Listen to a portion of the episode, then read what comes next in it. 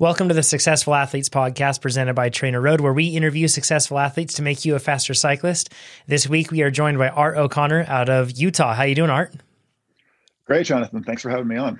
Yeah. Now I must admit that there is a prior acquaintance here. We know each other. Um, I've followed your strength training and still follow much of your strength training. You are um, a strength trainer to the stars, shall we say here. Uh, so you are a cyclist, of course, which we'll talk about, but you're also um, WUKAR is your company, W U K A R, and you are actually a um, uh, an athlete that trains Keegan Swenson. You train Sophie. You train tons of athletes um, across the board uh, that achieve great things on the bike, and you handle the strength training side of things for them. So I'm super excited to have you on here.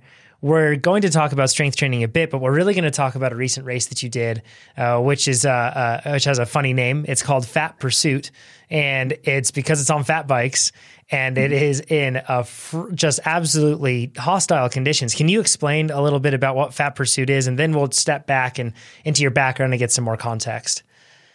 Yeah, Fat Pursuit is a an event up in Island Park, Idaho. It's put on by Jay Petervary, who, for those of you who don't know, just Google his name in ultra endurance cycling, and you'll see his name on pretty much any ultra endurance race that's ever been done. And He's probably won it or has the course record on it.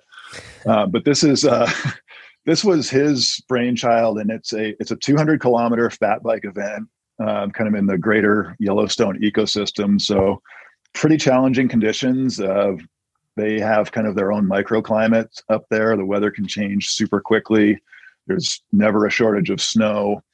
And it's a largely self supported event, especially this year with COVID. Normally, there are two or three checkpoints where you can restock with food, get warm, uh, whatever. This year with COVID, there really wasn't any of that. There was there was a store about 40 miles in that we could stop and restock at. And then luckily there were some trail angels out on the course at about the 75 mile mark that had a big pot of uh, boiled potatoes and bacon and some other other good Swedish fish and pretty much anything you could want at that point. And it was literally a godsend to have them out there. so this is and so this is almost all snow, or is it? All, are you riding on snow the entire time? All snow. Um, it's some somewhat of a hybrid event in that it involves elements of bike packing. Uh, because of the, the time of year and where it is, uh, you you're required to have a winter camping equipment. So you have to have a bivy sack, uh, a sleeping bag, a stove, and one of the unique challenges is at some point during the 200k, if you're doing it in one push, you have to stop and bring snow to a boil, just to kind of demonstrate that you know how to hmm. use your use your equipment.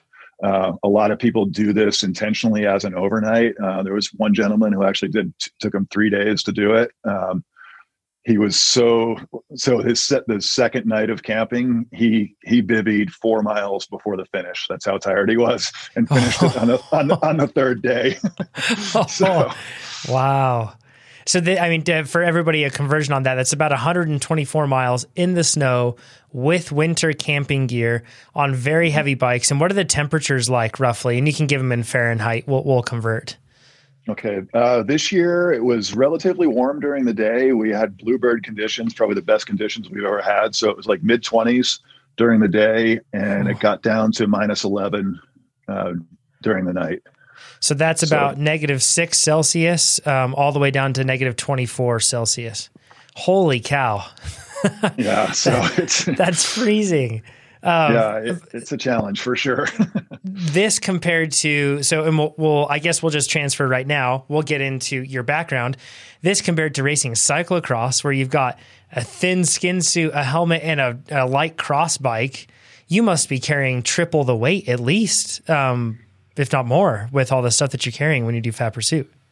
Yeah, the bike is pretty substantial. Uh, so I had a seat roll or a handlebar roll on the on the handlebars, and that had my entire sleep system, my my pad, my bivy sack, and my sleeping bag. Um, then I had a frame bag that had mostly food, and on my seat post I had like a puffy coat, extra clothes, um, extra hat, gloves, that kind of stuff. Um, I didn't weigh my bike because I'm kind of a weight weenie and I didn't want that number in my head. but from talking to other people that had similar setups, you know, the bike was 60 to, you know, 65 pounds, that kind of range. Wow. So so you're so carrying a lot of gear. Four to five times the weight, probably in terms of equipment that you'd be carrying on a normal cyclocross. And the reason I bring up cyclocross, so you you race mountain bikes. I mean, you do everything, um, and you do it really well.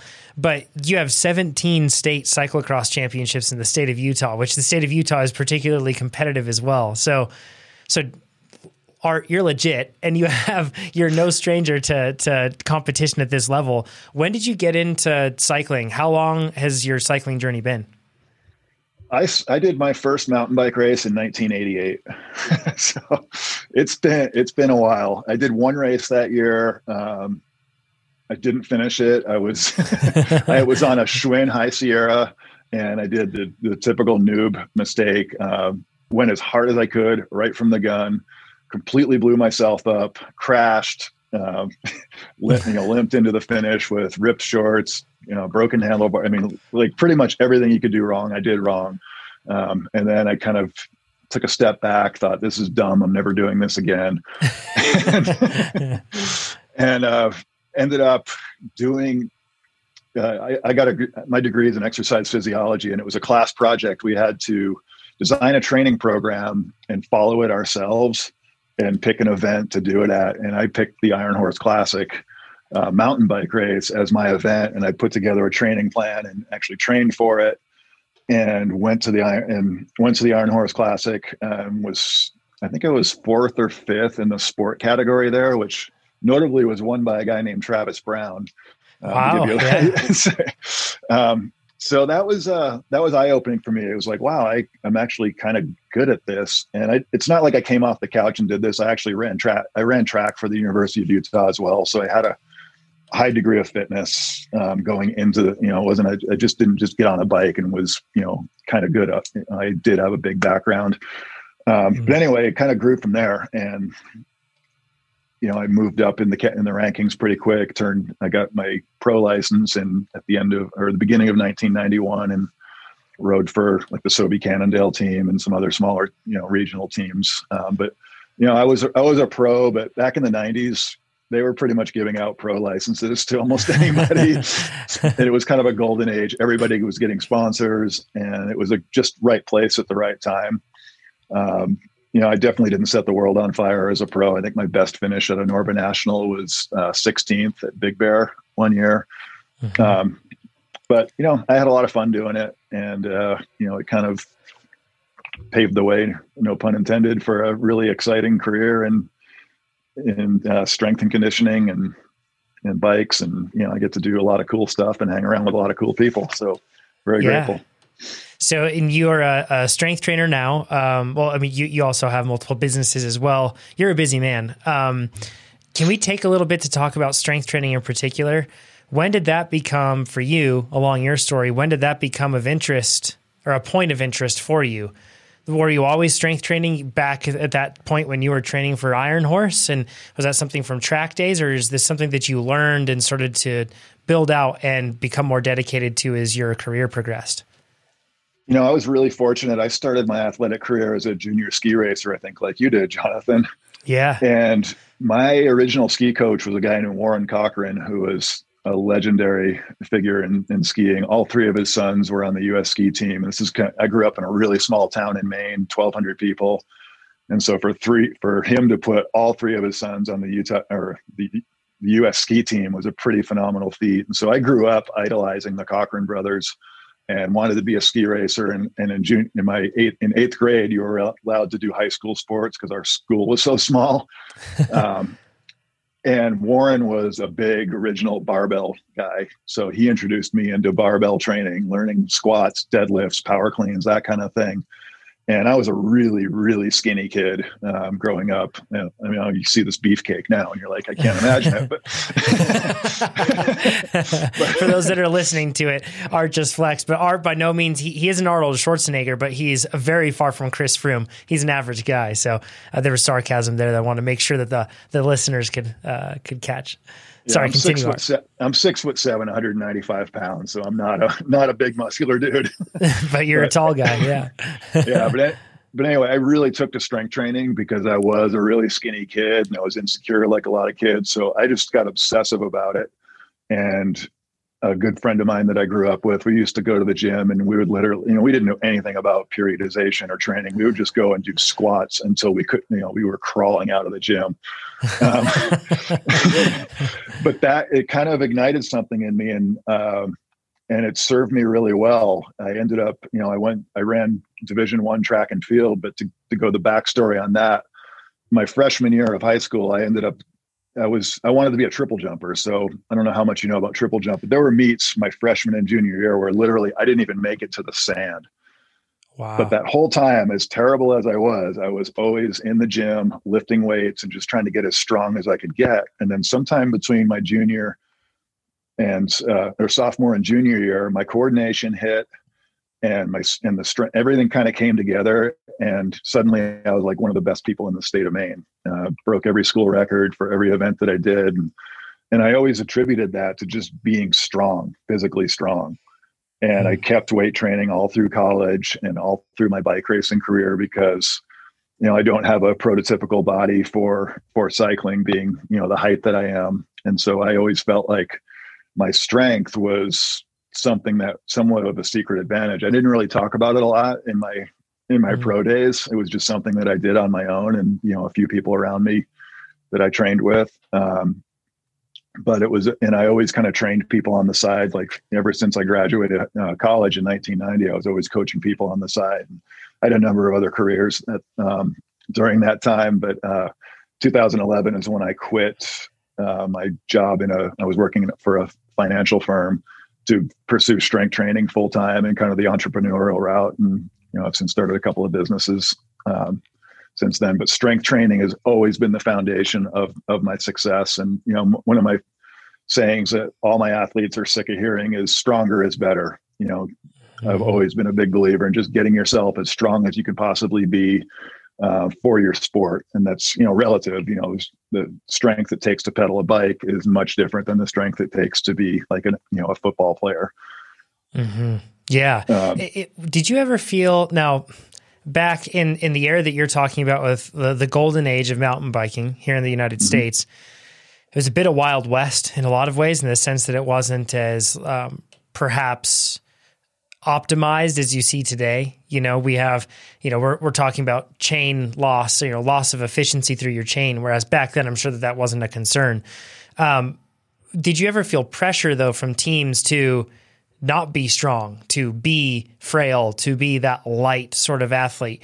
We didn't really see the Chris Froome sort of um, body type very commonly back then even you know you think to the Lance Armstrong era, cyclists were bigger. Um, they weren't as as slight and dare I say even frail as what we see at the top level of the pro peloton on the road side of things.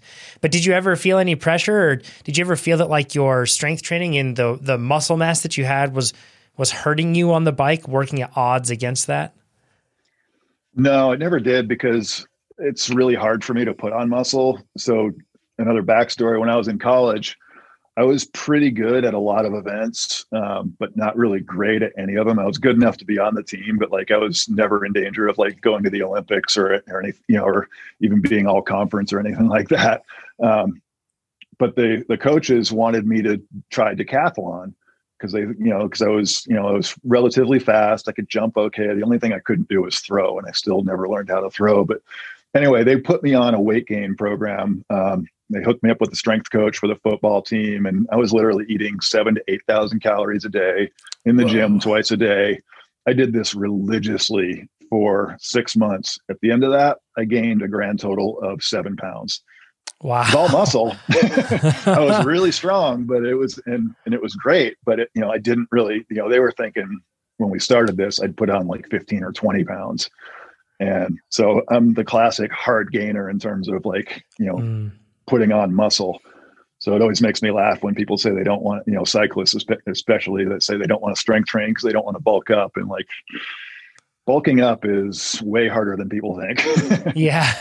we should be so lucky to look like Arnold Schwarzenegger as soon as we touch a, a weight, right? yeah. So, especially if you're doing everything you should be doing on the bike, you're not going to gain weight by, yes. Know, by being in the gym twice a week doing, if you're doing proper workouts. So for us cyclists, how and I know that this is a really tough question to answer because it we could go on endlessly on this, but maybe you can pick some like specific aspects of this. How should our strength training look different or be different from that of a person that is just going to get strong at the gym? So, for those of us that are prioritizing performance on the bike, how should our strength training look differently to theirs? You know, I see strength training almost like skills training for a mountain biker in that there's there shouldn't really be any conditioning aspect aspect. So like I don't have any of my athletes do like what would be called like a Metcon type mm-hmm. workout. Mm-hmm. You know, I'm really teaching them how to be strong. And that goes in, there's a lot of that goes in behind that, but like, you know, bracing properly, recruiting, you know, recruitment patterns and things like that, teaching them how to recruit maximum amounts of muscle fiber for any given, excuse me, any particular movement um, and how to execute that safely and be and be repeatable so that it transfers well to the bike. So i really kind of hammer home with with all the athletes that i work with that like this is skills work. Every rep should be done with the best technique that you know how to do and just know that you know nobody's ever done the perfect deadlift but that doesn't mean we stop trying to do the perfect deadlift so Mm-hmm. I really like the, uh, you know, I, I, borrow this from yoga. I used to kind of make fun of yoga, people talking about, oh, my practice. And I just roll my eyes like, but mm-hmm. when I really kind of broke it down and thought about it, it, you know, that's what it should be a practice. Like you're striving for that perfect rep every single time that you're in the gym. And every time you go in the gym, that's a chance for you to work on that skill of being strong. Uh, so mm-hmm. like my workouts and my athletes, you know, they'll, they'll tell you that you know the workouts they don't leave the gym you know dragging their butt on the ground like they almost leave more energized than when they came because you know we're we're doing you know very specific movements uh, we're doing usually heavier weights lower reps with long rest periods in between so that we're getting the maximum adaptation that we can with the time we have and then the bike is where they really kind of you know put the fine edge on that blade so to speak mm. Yeah, it, and you mentioned something interesting on the Metcon side of things. So, if I could put that into a literal context, so you're likely not limiting rest periods to being really short and encouraging people to do like max reps in a certain amount of time and then move on to the next and move on to the next because they're stressing that system. They're already stressing their bodies in a similar way on the bike with interval training. So I assume that mm-hmm. you're giving more rest and just like you said, focusing on form. Yeah, focusing on form and um, you know we're not developing energy systems in the gym necessarily i mean we are you know to a certain extent we are the atp cp system for the you know for those fast mm-hmm. explosive movements um, we are developing those to a certain degree but really that stuff is is mostly going to come on the bike the specific stuff's going to come on the bike you know in, in the gym it's really about teaching them you know how to move how to generate force while they're bracing under a load, for example. So, like, you know, farmer carries, things like that. Mm-hmm. Being able to move while maintaining stability kind of sounds like, you know, diametrically opposed things to do, but that's what we do on the bike all the time. Think about when you're out of the saddle sprinting. What are you doing? You're bracing your core, you're gripping the handlebars super hard, and you're trying to put all of that power into the pedals. So so you're trying to move really fast by but also you're trying to lock other things down so that you're assisting the muscles that are moving mm-hmm. so it's it's you know again it's you know it's that skill it's that being able to you know to lock everything down and still move and more importantly still breathe especially in our sport uh, mm-hmm. you know especially for mountain bikers um, you know think of a you, you hear it all the time of uh, people like going through a technical section or something and they you know they hold their breath and then they get out of it and they're hyperventilating. You, know? you don't even realize can, that you do it; it just happens. Right, yeah. right. So try to make the training in the gym kind of simulate that, where okay, you, we're going to work super intensely, but you still need to be able to breathe. You still need to be able to move, and you still need to be able to transfer that power where it needs to go. Awesome, very cool. Um, you're you're a great source of knowledge on strength training for cyclists in particular, and I would encourage everybody to give our, a follow on Instagram and, and get in contact with him if you have questions for him. He's just fantastic for it. So, and thanks for making people uh, safer and healthier, in addition to making you know helping them get faster because that's a super you know really important thing, especially for us average Joes and Janes that are listening to this that have to go back to work on Monday. So it's an it's an important thing. Um, let's let's focus in on Fat Pursuit. Um, as much as I just want to sit here and talk about mountain biking, and especially like the glory days of mountain biking with you, Art, yeah. but focusing on a fat pursuit. So we talked a little bit about the event, but you had done this, you had tried this event prior. Was it um, the previous year to this in 2012? I guess it would be 2019, right? Because this event happened yep. in late 2020 this time. Yeah, I, I, did attempt to. I've done. They have a 50k version, which I've done. I've done it twice, and I finished that both times. And then I, and when I first did the 50k, that was kind of my introduction into what I would call ultras. The first year I did the 50k, I was looking at it on paper and looking at the previous year's times, thinking, all right, this is going to be, you know, two and a half, three hour effort. I can, I, you know, I can do that easy. You know, like fat biking. It's on snowmobile trails. How hard can it be? Well, we show we we show up there. It's 35 below zero. It had snowed two and a half feet the week prior. So when it's that cold, even though they groom the trail, it doesn't really set up because mm. it just, it doesn't go through that freeze thaw cycle, and it, it can't stick to itself, right? Right. Yeah. Right. So my two and a half to three hour effort turned into seven and a half hours of pushing my bike and dealing with i mean i was so unprepared like all of my I didn't know any better, so I had water and water bottles. They were completely frozen and useless. Um, you know, ten minutes into the race, I got a flat. Had to change a flat at thirty below zero. oh my gosh! Do tires even bend at that temperature? uh, yeah, sort of. It was, uh, it was no small feat getting the breaking the bead and getting a tube in there. Um, but it kind of when I finished, you know, it was a lot of pushing the bike because you just couldn't ride it. But I finished and I was thinking, wow, you know, I mean, it was by far the longest ride I'd ever done time wise. I mean, I'm not an ultra guy at all. I, in fact, my rule used to be I'm never going to do a bike race that's longer than my average night's sleep because, you know, if I can't sleep for 10 hours, what makes me think I'm going to ride my bike for 10 hours? Yeah. but it just got me thinking, all right, I just did seven and a half hours on the bike. Um, I really didn't eat that much. I didn't drink anything because I couldn't. You know, how much, how, how far can I push this? You know, where, where can I go mm-hmm. with this? But it still never even occurred to me to do the 200K. I did the, the 50K again the following year. And then my buddy Jason Sparks did the 200K. He ended up winning it that year. And that was like, all right. I mean, J- Jason and I are pretty comparable on the bike and like, and not to take away from his performance at all, but like, you know, if Jason can do it, I can do it. Sure. And so I did it. I, I did it last year. You know, I, I tried it in 2019 and I made it 12 hours in. Conditions were probably the worst they've ever been. We're, it was snowing about two inches an hour the entire time. Oh my, that's uh, heavy snowfall for those that um I'll, I'll, I'll try to convert that really quick while you're talking here, but that that's some heavy snowfall. Yeah. Yeah. Yeah, so it's I got about 5 centimeters, 5 centimeters an hour of snow. That's substantial yeah. amount. Yeah. It, it, was crazy. I got to the second checkpoint uh, which was about 60 miles in in 12 hours and i'm doing i'm doing the math in my head of like it's going to be 18 hours before i finish and at, mm. at, that point i'd gotten to the checkpoint my gps had died um, it's pretty much whiteout conditions you have to go up over up and over a mountain called two top which is doesn't really have any trees on the top of it um, it's a long mm. climb and I promised I promised Suzanne, my partner, that I wouldn't do anything stupid. And heading out without a GPS into a whiteout, going up over a mountain in whiteout conditions sounded stupid to me.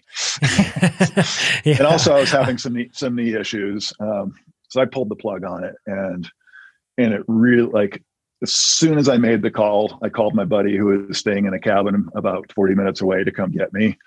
I instantly regretted it. Like you big baby. Like, you know, and I was like, all right, I am going to come back and I'm going to, I'm going to crush this race. Um, so that kind of planted the seed to really kind of dig deep into, you know, the ultra stuff and, and getting the equipment dialed and, you know, being confident and being able to, to camp if needed in those conditions. Um, and that was that was honestly the biggest fear of why I dropped out because I was thinking I'm I'm definitely going to have to set up camp, and I've never camped in the winter without a tent, you know, in mm-hmm. in a blizzard. yeah. And I was scared yeah. of it, honestly. So I just I pulled out and you know kind of committed to learning learning how to use my use my equipment. Even though I had all this stuff with me, I had no idea how to use it. Um, mm. You know, I barely passed the water bo- the water boil test that year because I brought a butane stove, which I didn't realize they freeze and they don't work really well in the cold. So I didn't I know that either. It, yeah, I managed to get it working enough that I passed the water boil test, but like, you know, so I, I figured out how to use my equipment essentially, and I went to uh, Jay's camp the week prior this year to really learn the survival skills and you know, I slept in my backyard a few times and bivvied and, uh, you know, was boiling water in my backyard. So I'm sure my neighbors thought I was out of my mind. and, I did too. I'm like sleeping in my backyard and it's like 10 degrees. And I'm thinking, huh, I've got a nice warm bed inside with a beautiful woman. I'm, out here in the cold like an idiot. Yeah, yeah, no doubt. The things we do for our cycling goals.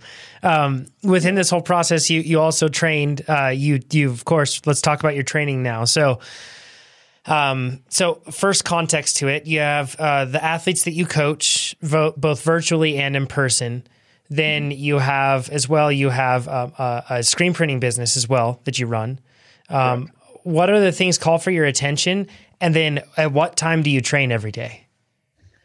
So I'm I've shifted more to a morning morning training. So my my day tip I have a 6 a.m. client pretty much uh, Monday through Friday, uh, five days a week, and then I usually have some on Tuesdays and Thursdays. I have someone after them, so that means I'm usually done by 7:30, 8 o'clock um, with my morning stuff, and then I get on. I've been getting on my trainer, which is right here, mm-hmm. and I'll bang out, um, you know, 60 to 90 minutes on that.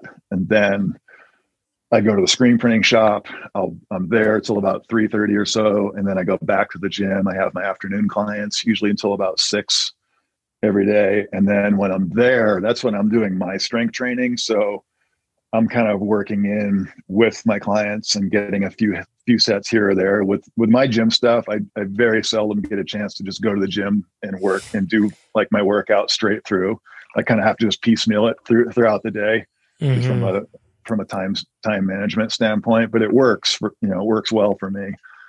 Um, and then my day, you know, my work day is usually done, you know, six six or seven at night. Um, and then it you know starts starts all over again. So my time is pretty limited, uh, especially this year. Uh, it was a weird year at the screen printing shop. We got mm super busy in November and December, like the busiest we've ever been. And I wasn't counting on that. I was planning on being able to put in some big, huge, your big, huge rides. But as it turned out, you know, I think my biggest training week um, from November up until the race was eight hours. So I mm-hmm. never even got, you know, I never even got to do long rides on the weekends because I was, I was, we were so busy that I was working Saturdays and Sundays. So I was, you know, I was getting out for like a long ride for me was two and a half hours. So this and this probably brings us to which plans you you use to train uh, for this because is uh, uh, that addresses a big concern a lot of people have. Well, have, this event I have is super long, and I only but you know according to these plans I'm only going to be training for you know maybe two maybe maybe three hours maybe uh, at the longest. So which plans mm-hmm. did you pick and uh, follow through? So I went through, so starting in October I do, I went through the base phase. Um, just a mid volume base phase and kind of my and then I then I did a build. I didn't do any specialty for this, uh, just because I knew what the effort was going to be like. It's uh, you know you're if you're out there. It took me 21 hours to do the race. Um, uh, I was an hour behind the win. I was in second place, an hour behind the winner. So it, you know, way to go. That, thanks. Um, who was 15 years old, by the way. That's a whole other story. You should get him wow. on the podcast. yeah. Holy cow! Yeah. Um, yeah, he's going to be doing Iditarod uh, the end of this month. It'd be really fun to kind of follow his dot and geek out on that. Um, anyway, cool. um, you know, for an effort that long, you're obviously it's not a zone four effort, or you know, you're not doing a lot of VO2 max stuff. You're just, uh, you know, it's like low zone two, zone one. Um, but that said, just because that's all you're going to be doing, I, I think it's a huge mistake to do all of your training like that um, you know, I kind of always do a top down approach and trying to be, you know, on the bike as well. I want my FTP to be as high as it can be. Um, going into this because even though you're not going to be necessarily riding at that level for very long, you, there are going to be times when you have to be able to access that due to conditions. Uh, you know, with a fat bike and the snow conditions, you can be going from you know perfectly groomed snowmobile trail to kind of just this chundered stuff that's really hard to ride, and you're you know you're pushing. I, I don't have a power meter on my fat bike, but I would be guessing you're pushing 300, you know, two, 290 watts just to keep moving in, in certain mm-hmm. sections. Not so to go faster, to, just to stay upright. You're saying, yeah, yeah, exactly. Um, so I feel I feel like that top end is really important in in ultras, and you know to go fast you have to be fast. You know, which mm-hmm. sounds which sounds kind of silly, but you're kind of starting to see it. I think t- traditionally in in ultra endurance stuff, yeah, it was just the you know the guys and the girls that just like to go out and ride their bike all day, and they were attracted to that, and that's what they did. But you know, you're starting to see, you know, like Lachlan Morton's doing a lot of ultra stuff now, and he's, you know, of course, crushing it because he has that top end.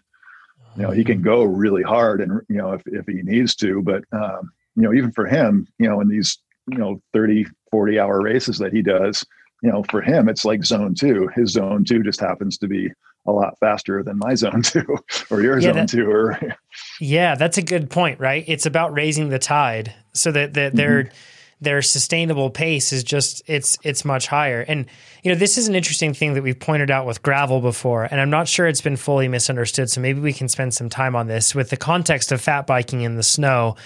And we talked about that faceted snow that's kind of sugary and grainy that doesn't bond to itself. So it's like you're pedaling through sand, literally. There's so a huge amount of resistance. When if you were to compare you know, side by side, if you had a perfectly smooth sidewalk and then you had the snow conditions you were riding on, and you were to somehow be able to transfer back and forth seamlessly, but you mm-hmm. were holding 10 miles an hour and you held 10 miles an hour in both conditions, holding 10 miles an hour might require 50 watts, might require 100 watts extra just to just to move at that 10 mile an hour pace over on the side. Now, granted, that's just the extra. So that's like kind of like the you must be tall to ride this ride. Just to ride in that terrain, you have to put out that much wattage. And then if you want to go fast, then you have to add even more on top of it. So that's why these this a high FTP athlete like you, you got to 348 watts, which was uh, uh, before this um, event. That high of a threshold allows you to be able to still punch that ticket of being you must be this high to ride this ride, so to speak but then mm-hmm. that doesn't put you up into Z3 and Z4. It allows you to stay in Z2 still. So it's something sustainable. Right. It's it, I kind of like think of it as it's kind of like buying into a poker game. So mm-hmm. like a high stakes poker game, you've got to pay you it, it costs you 5 grand just to sit at the table. But if you only have $6,000, you're only going to play a couple of hands before you're out, right? Mm-hmm. Versus if you have $10,000 you can go pretty, you know, you can kind of dip into that reserve and live to play another hand, so to speak. Mm-hmm. And kind of the same thing on the bike. Like if you're, you know, if I have, I don't, like I said, I don't have a power meter on my fat bike and I don't have any numbers to back this up, but let's just say it takes 100 watts just to overcome the resistance of the snow and the weight of the bike and the tires and everything you know, for somebody that it's the watts per kilo in that situation kind of go out the window. It's more a matter of just pure watts. Mm-hmm. So, you know, somebody like, you know, it's it's actually funny. Keegan and I have very similar FTP numbers. Obviously, he's you know 50 pounds lighter than me, so he goes a lot faster than me. But it's kind of funny to be able to look and um, and see you know, I can kind of do almost the same workouts as he does in terms of just like, all right, I need to hit this number. I can't hold tempo the way he does for hours and hours at a time. Yeah. But um, a really good example of this is the year I dropped out. Alex Howes was there, and I was with him or in front of him for most of the race. No other bike racing format in the world am I even going to be, you know, on this, you know, within a calendar, you know, type of gap on him. But because of you know because the conditions are so challenging and he had some equipment challenges as well and i don't I don't think you know i'm not bagging on him at all. He's a phenomenal athlete great human sure. being. But you know for him he's a lighter guy. Uh, i don't know what his ftp numbers were but you know they're probably lower than mine in terms of just absolute number So he's yeah. having to work at a much higher percentage of his ceiling than I was. And so that was mm-hmm. allowing me to, you know, to keep up with somebody like him. And again, any other race, you know, I'm not even gonna I'm gonna see him at the start and maybe, you know, having beer at the finish. But other than that, sure. nowhere yeah. near him. yeah. It's so fascinating that that and I think that as cross and gravel and even mountain biking gain more prominence, I guess mountain biking regaining that, uh, they're just becoming more popular as time goes on. Hopefully, that will help a lot of athletes focus on that. And that's why it's so important to be able to raise your FTP with all that. So you saw a raise from about 305 watts. Now, granted, you've been to very high peaks all throughout your career, right? So um, this mm-hmm. is an example of not that this brought something out of you that you never knew existed. However, the training was effective and allowed you to go to from 305 to 348. Um, so that's four watts per kilogram, I think, for about for for your weight. It's about four, yeah yeah. which is super impressive. And I've actually, and the interesting thing, and something I just want a personal anecdote to chime in on Art and I have done the same races before.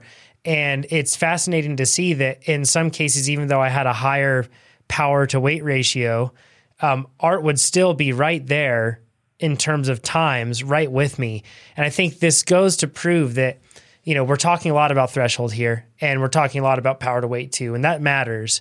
But at the same time, there's uh, there are other nuanced things that come with experience that allow a rider to be able to execute really, really well.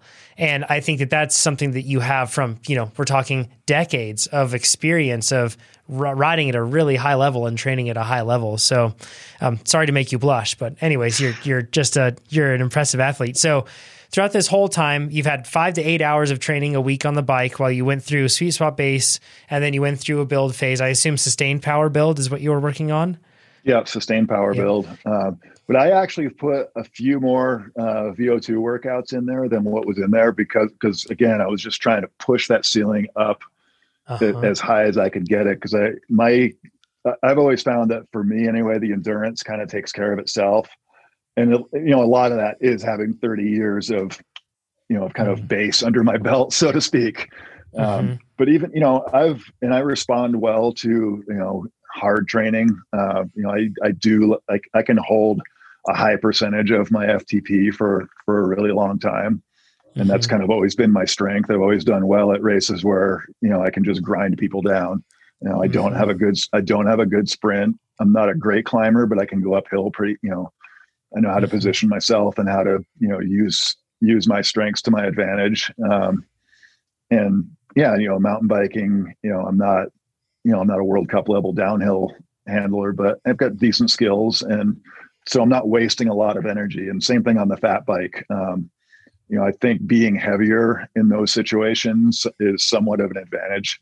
Um, mm-hmm. you know, looking back at cyclocross, I always did really well when the courses were slow and kind of sloggy compared mm. to lighter riders. Um, again, it's that you know that that buy-in of you know you know you it's a hundred watts just to get on the ride. you know? Yep.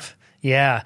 With with all of this training and, and everything else that you were doing, can I ask you how you like when did you fit in those VO2 rides? Did you substitute them or did you add them to the training that you were already doing? Because I, I know somebody's gonna ask that very question. Yeah, I I just uh, substitute and so if mm-hmm so rather than doing uh, like I would take out one of like the longer uh, tempo rides mm-hmm. and put a VO2 workout in there for that. Um, but again, that's just knowing myself and my body and how it responds. I, I respond really well to those types of workouts. Um, so I just felt like I needed I needed more of them than what was in what was in the plan. Yeah, um, for sure. And that's what it's all about is finding out what works for you as an athlete and then you're able to tweak that with the calendar and be able to adjust all those things. Did you find any? Um, uh, so I, I know that you dealt with injury, and we'll get to that in just a bit. But were there any other unique or recurring challenges that you overcame throughout your training process, and how did you adjust for those? You know, my biggest thing is I, I, I had two, you know, two what I would call key workouts a week, and those were kind of my non. You know, as busy as I got, I didn't miss those. So everything else you know, was negotiable. Like if I had to work, you know, a 12 hour day at the shop and, you know, and, and it required, you know, admit that I missed a workout. I, I, did that on those other days, but those two key workout days, I was really vigilant and I didn't miss any of those. Mm. Um, because that that to me that was just you know I just I just scheduled it in my day like it was you know a meeting meeting with a customer or a vendor at the shop or something like this is this time's blocked out. Don't call me. I'm not I'm not going to answer. kind of thing. sure. Um, um, what about the? Let's talk about the injury side of things. Um, uh, so you've been, and I know personally here, and the reason uh, it, has been a long time struggle for you, and it's been super frustrating. Uh, can you explain the back injuries that you have been dealing with, and then how it affected your training? Yeah, so I've got uh, a fair amount of stenosis in my L4, L5, uh, so pretty much bone on bone at this point. Uh, the orthos that I've some some are saying, you know, a, a you know, what do they call the graft or you know mm-hmm. fusing a fusion is what's in my future i kind of refuse to accept that um, so i'm just trying so it it it flared up on me i had some body work done around thanksgiving time that kind of triggered something and i had uh, severe um, sciatica that was uh, kind of manifesting itself in my glute and down into my into my calf to the point where I was having a really hard time walking and getting out of bed. But oddly enough, I was able to ride pedal my bike um, pretty much pain free, especially on the trainer. If if I got outside uh, on the fat bike and rode, like you know, anytime I'd get out of balance or something, it would kind of shoot down my leg, and it was super painful. So mm. really, from Thanksgiving up until the race, almost all of my rides were on the trainer, except for you know I did a few outdoor rides with all my gear on the bike just to you know practice different packing techniques and you know distributing the, the weight on the bike but those were pretty short rides you know usually they were you know an hour ish mm. um, you know so the you know the trainer and TrainerRoad were you know a pretty huge part of it because it, it kept me accountable and again it gave me structure as well um, mm-hmm. you know i feel like especially for ultra events it's it's really easy to kind of just think i just need volume volume volume and yeah, in a perfect world, if I had 20 hours a week to train for this, I would have, but sure. I don't. um, so I just had to make the, you know, make the time that I had available as productive as possible. And, you know, having, you know, the, you know, the plan builder for me is, has been fantastic. Um, you know, even though I'm, you know, I, I am a coach and I've, I've written plans for people, it's really hard to coach yourself you know, there's that saying that the person that coaches themselves has a fool for a client. Yeah, and, I like that. yeah. Um, but for me, Plan Builder really helps um, to kind of take that out of it because it's it's almost like the the the non non emotionally invested third party of like, okay, this is what you have to do, you know, and mm-hmm. then within that, I can kind of make a you know tweaks to you know to what I think I need, what, what I I think I need, and you know from knowing myself and being an yeah. athlete for as long as I have, I can, I can, I can, you know, I can kind of make those tweaks pretty confidently and, and, and still stay within the framework of the plans as, you know, as they're written by, by Chad and, you know, your, your other awesome coaches there. Yeah, yeah. Um, that that's awesome to hear, and that's exactly that. That sort of all, additional alteration is what we want our athletes to be able to do.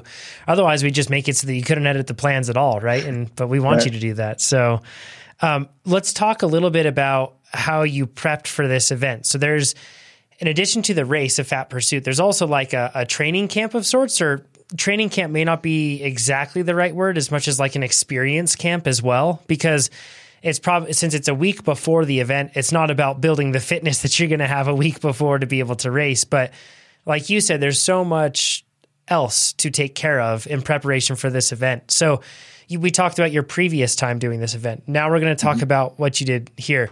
What did you learn and change from your equipment and or preparation, like of the physical goods you carried with you and that sort of stuff? What did you learn from prior to this time and how did you change things? Uh, I didn't change a whole lot in terms of my equipment. It was just knowing how to use it. So I signed up for the camp because yeah, honestly, my my bivy plan the year before was really to call my buddy to come pick me up on a snowmobile if, if I if I got to the plan, point where I had the plan works great, by the way. Yeah, it worked. Yeah, yeah it, worked, it, worked, really well. um, and that's not uncommon at this race. You know, Jay, Jay has a you know a gear list that you have to have, and there's a gear check before the race. Um, and one of the reasons behind the water boil is he wants you know he wants to wants you to demonstrate that you at least have some understanding of of how to use your gear um, mm. and i know and because it's super important because it is such a remote environment and the conditions can change so rapidly that if something happens even if you call you know if you hit your hit your spot for somebody to come help you it may be a couple hours before they find you. So in that time if you don't know how to keep yourself warm and mm-hmm. get or, or get yourself warm and dry the the implications of that are pretty severe. I mean you know frostbite is a real is a real danger. Um, the year it was 35 below one of the riders uh, almost lost two of his toes to frostbite. Wow um, you know and just hypothermia in general um, understanding how to manage moisture like you don't want to you don't want to sweat through your clothes in, in an event like this so yeah, how'd you knowing, manage that? I wanted to ask about that because, like you mentioned, you may go through a stretch where it's just fine and easy, and you're not really producing a lot of heat or work. But I also assume there's probably not a whole lot of coasting. Like you're probably just mm-hmm. pedaling mm-hmm. for the majority of the time, if not almost all of it, like a trainer kind of, in the sense yep. that you just don't stop pedaling. So there's like this constant work rate that's going on, which means there's a constant heat output going on. What's your layering scenario like? Like, what do you have next to skin working outward?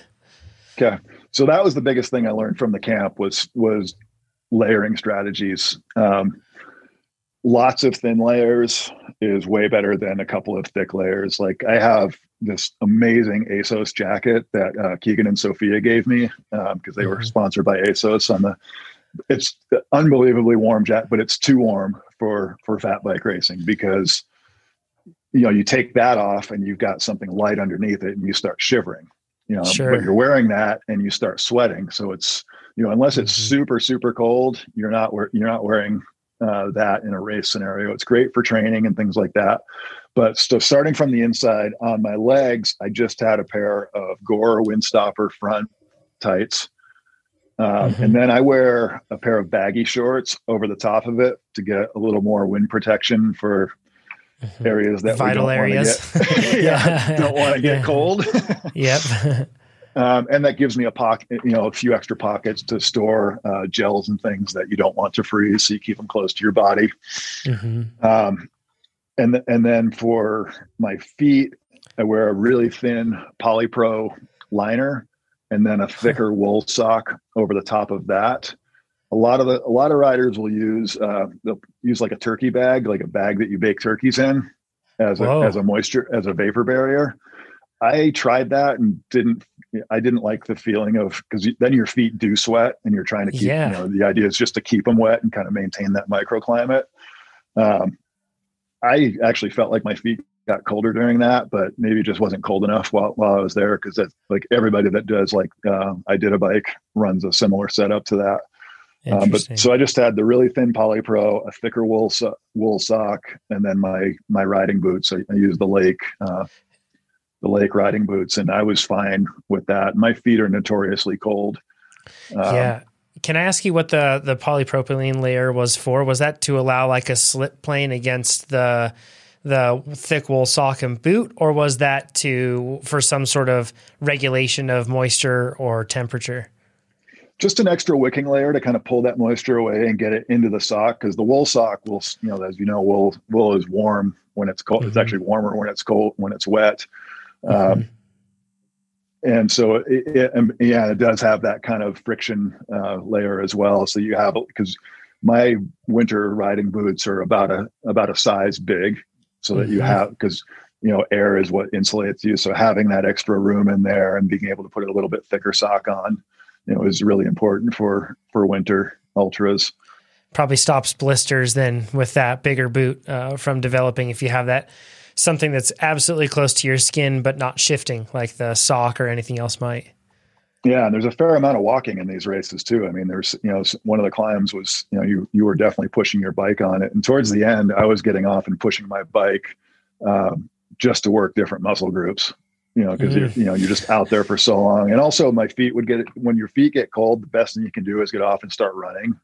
and uh-huh. it warms your feet up like instantly. So I was doing a lot of pushing and running towards the end because it was, you know, it did get down to minus 11. Yeah. Um, It's crazy but, cold. Yeah, but but, to, but on your then, chest, yeah.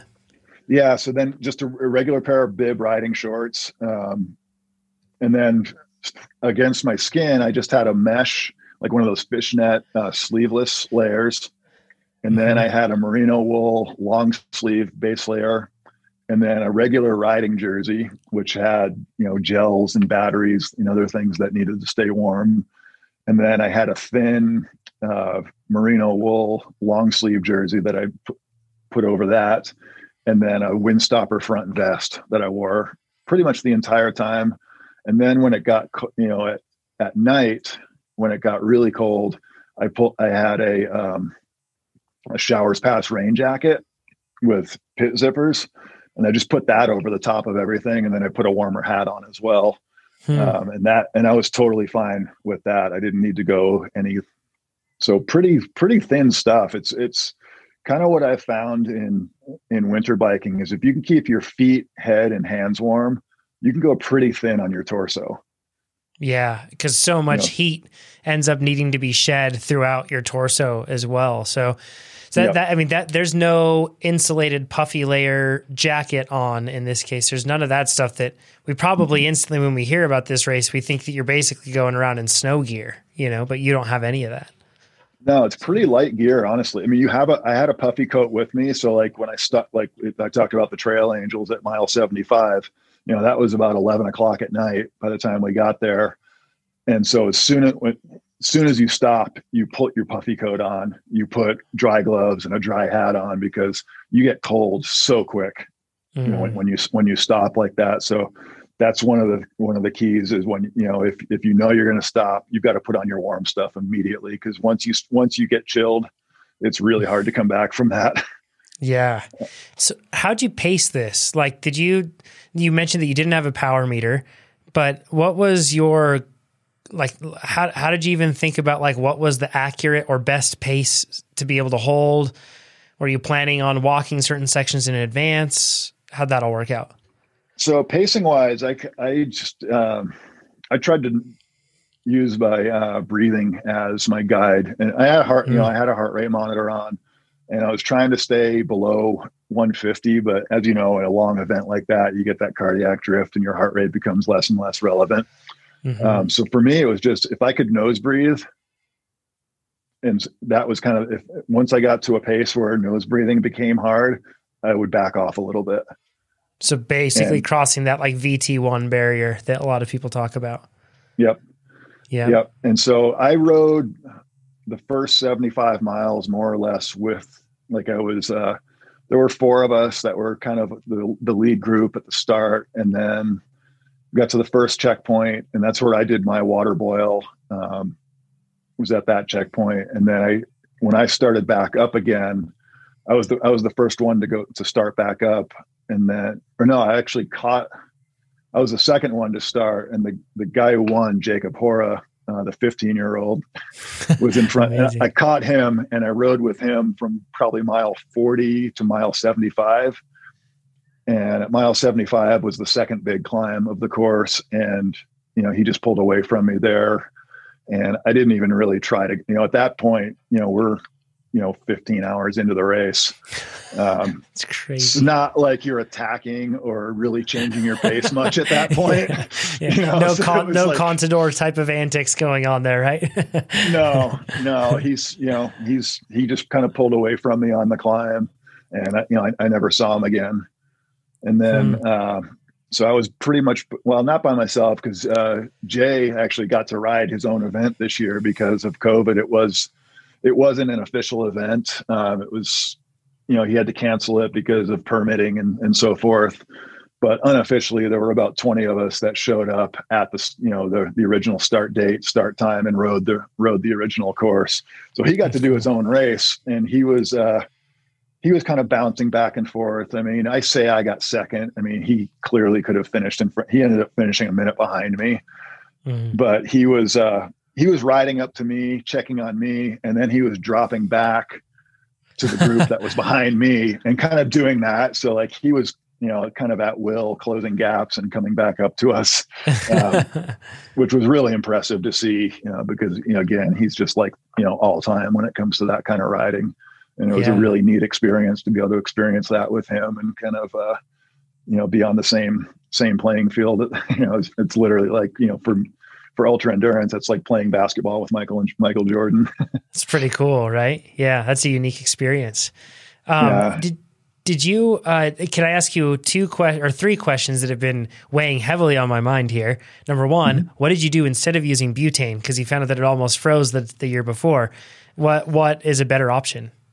White gas. So like a MSR, like WhisperLite stove. Okay. Um, they they don't freeze at all. Uh, I mean, people. A lot of people do use butane, but they'll just they'll hold the you know when they know they're getting close to their water boil, they'll put the canister like in their jersey.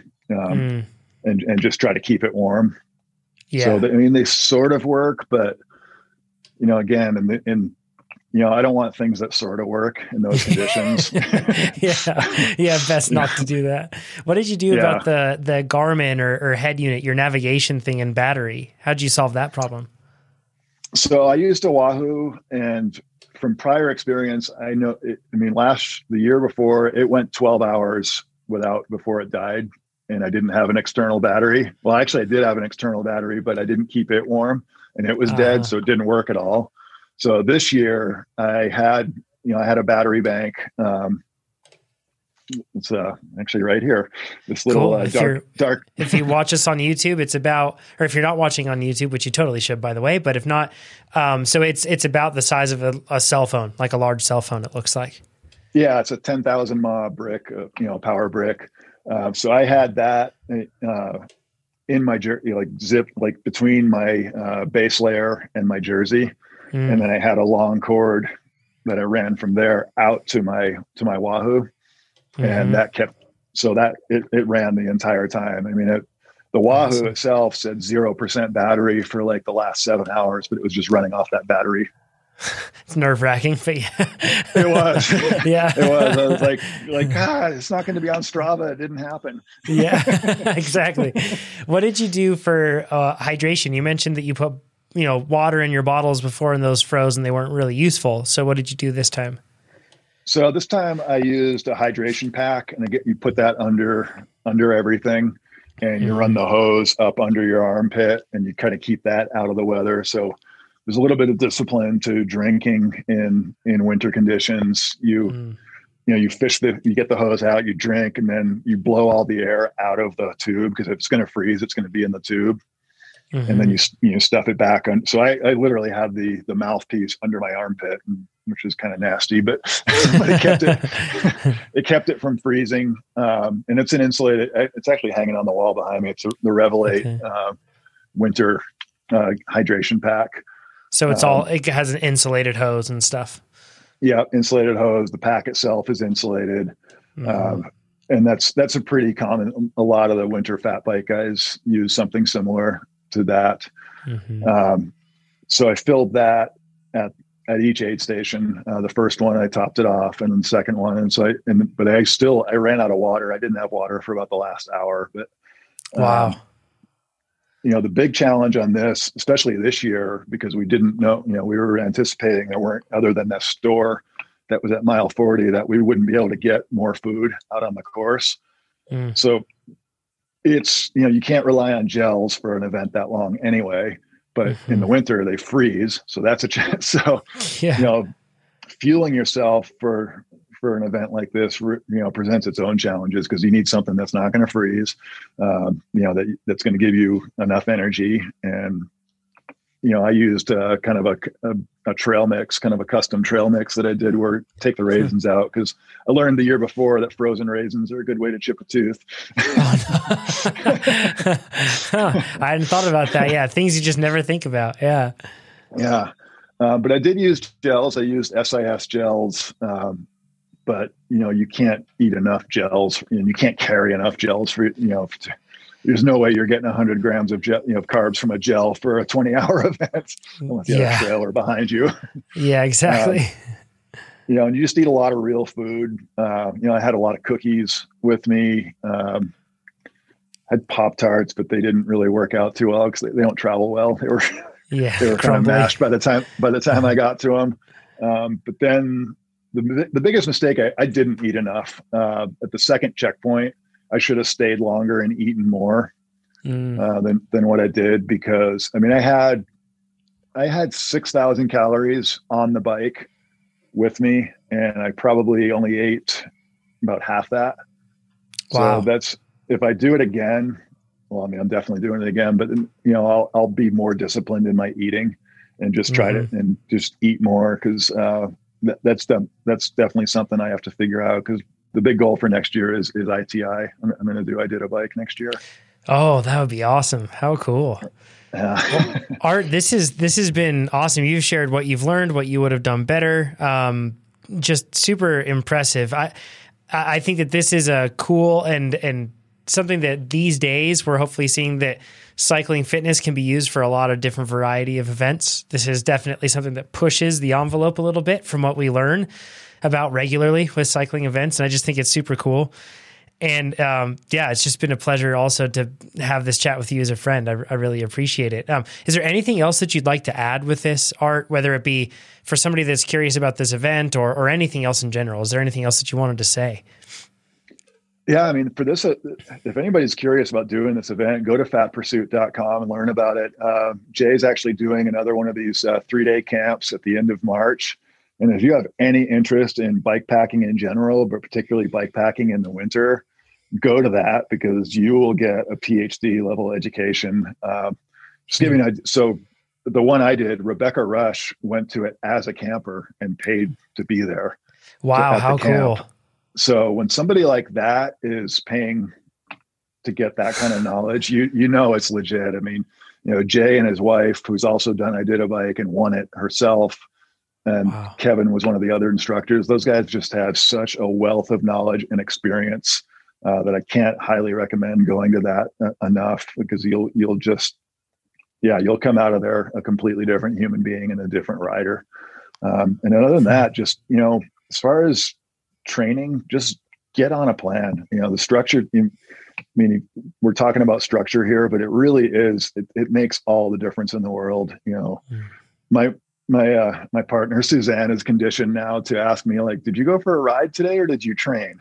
Yeah. she nice. understands. She understands like the it. difference. The difference now, and there's nothing wrong with riding, but if you have performance goals, you know, train, get it, get it, get you know, get on, get on a plan builder and just do it because the, you know these these plans are so well written. You know, you mm-hmm. yeah, you can go and hire a coach, and there's some really great coaches out there, but I don't know. I mean, it's it's pretty tough to beat this, you know, just from a you know an, an economic standpoint and just a, you know the time investment. It's uh, yeah. uh, you know I I can't recommend TrainerRoad highly enough, honestly. well, thanks, Art. Now you're making me blush. Um, appreciate this, man. Uh, if people want to get in touch with you, where can they contact you? Uh, Wukar Fit on Instagram, and my cool. website is wukar.com, W U K A R. Awesome. Yeah, those, those, those are the best places. Cool. Um, well, I'm hopefully looking forward to seeing you out at the Soldier Hollow uh, stage race that will be happening. Uh, and hopefully, it's a stage race for us amateurs uh, out there in Utah so. this spring. And fingers crossed, COVID uh, ends up adjusting and, and we end up getting on top of this thing so that that sort of thing can happen. Because I'd love to see you in person again, and it'd be fun to be at the races with you. Uh, I, I really appreciate you doing this Art. Thanks for using TrainerRoad and being willing to share your experience with this. Um, and for everybody that's listening, if you want to share your experience just like Art has, please do. Uh, tell us how TrainerRoad has helped make you faster or achieve any level of success, whatever that may be. Uh, for Art, it was getting up to 348 watts and 4 watts per kilo to train for an ultra endurance event that's completely off the map from these typical cycling events. But whatever it is for you, please share it. It'd be awesome. And you can do so. Just go to trainerroad.com slash SAP. And then I will go through those and I go through those constantly. And hopefully we can record a podcast episode together and help other people get faster by sharing your experience. So thanks a bunch, Art. And thanks everybody for listening. We'll talk to you soon. Thanks, Jonathan.